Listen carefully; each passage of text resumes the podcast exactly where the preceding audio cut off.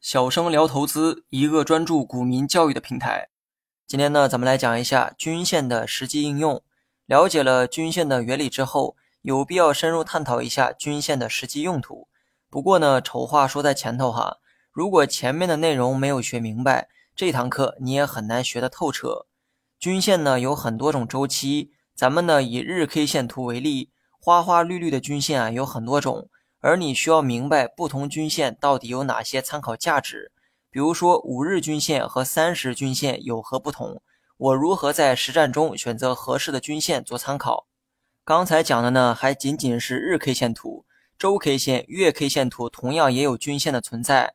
如果是跨周期的均线，又该如何参考呢？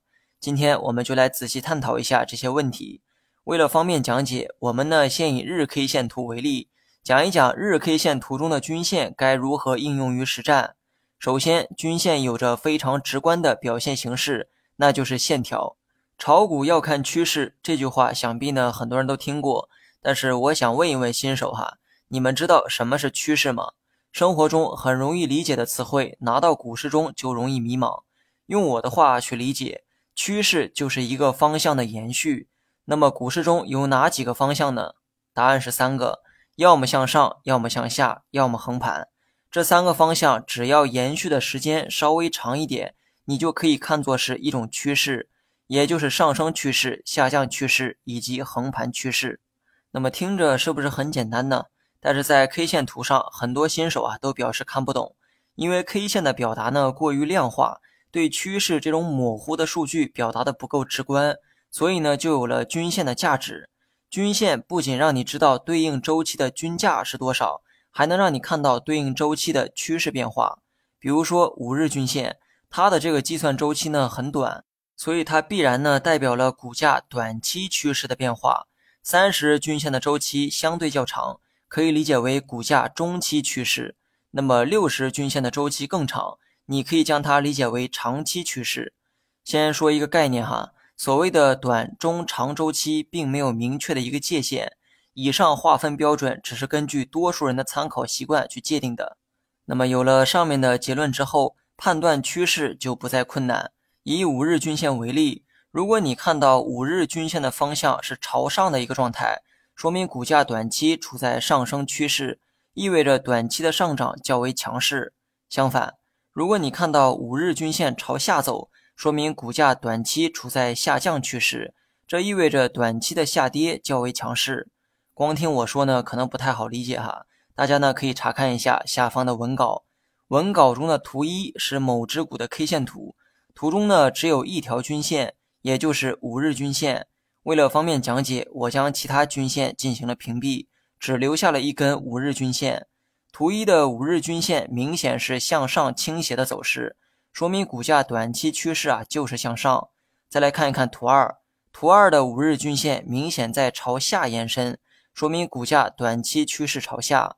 如果你的交易是以短线为主，那么五日均线就可以给你带来很好的参考。五日均线朝上，说明短期趋势向上；五日均线朝下，说明短期趋势朝下。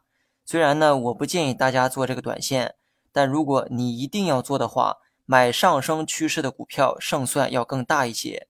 而这个上升趋势可以通过均线做出判断。以上呢是用五日均线举的一个例子，它代表了股价短期的趋势。接下来呢，我们说一说其他均线，比如说三十均线，它代表了股价的中期趋势。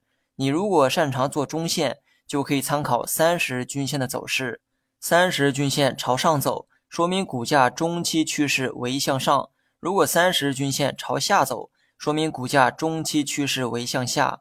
大家呢可以看一下文稿中的图三。图中的灰色线条是五日均线，紫色线条为三十日均线。那么，同样为了方便我的讲解，我呢只设置了两条均线做对比。从图中呢可以看出来，五日均线是朝下的，而三十日均线却是朝上的。这种现象又该如何理解呢？很简单哈，这说明股价短期走势较弱，趋势向下，但中期走势向好，趋势向上。如果你是做中线的，你可以忽略股价短期的弱势，因为股价中期趋势仍保持着上涨的一个状态。但如果是做短线的，你呢需要谨慎考虑买入的问题，因为股价短期处在下降趋势，现在买进去啊可能会吃亏。那么代表长期趋势的六十均线呢还没有讲，其背后的这个道理啊都是一样的。这个均线就留给你们自己啊做一个总结。学会了别忘了在评论区回复六六六。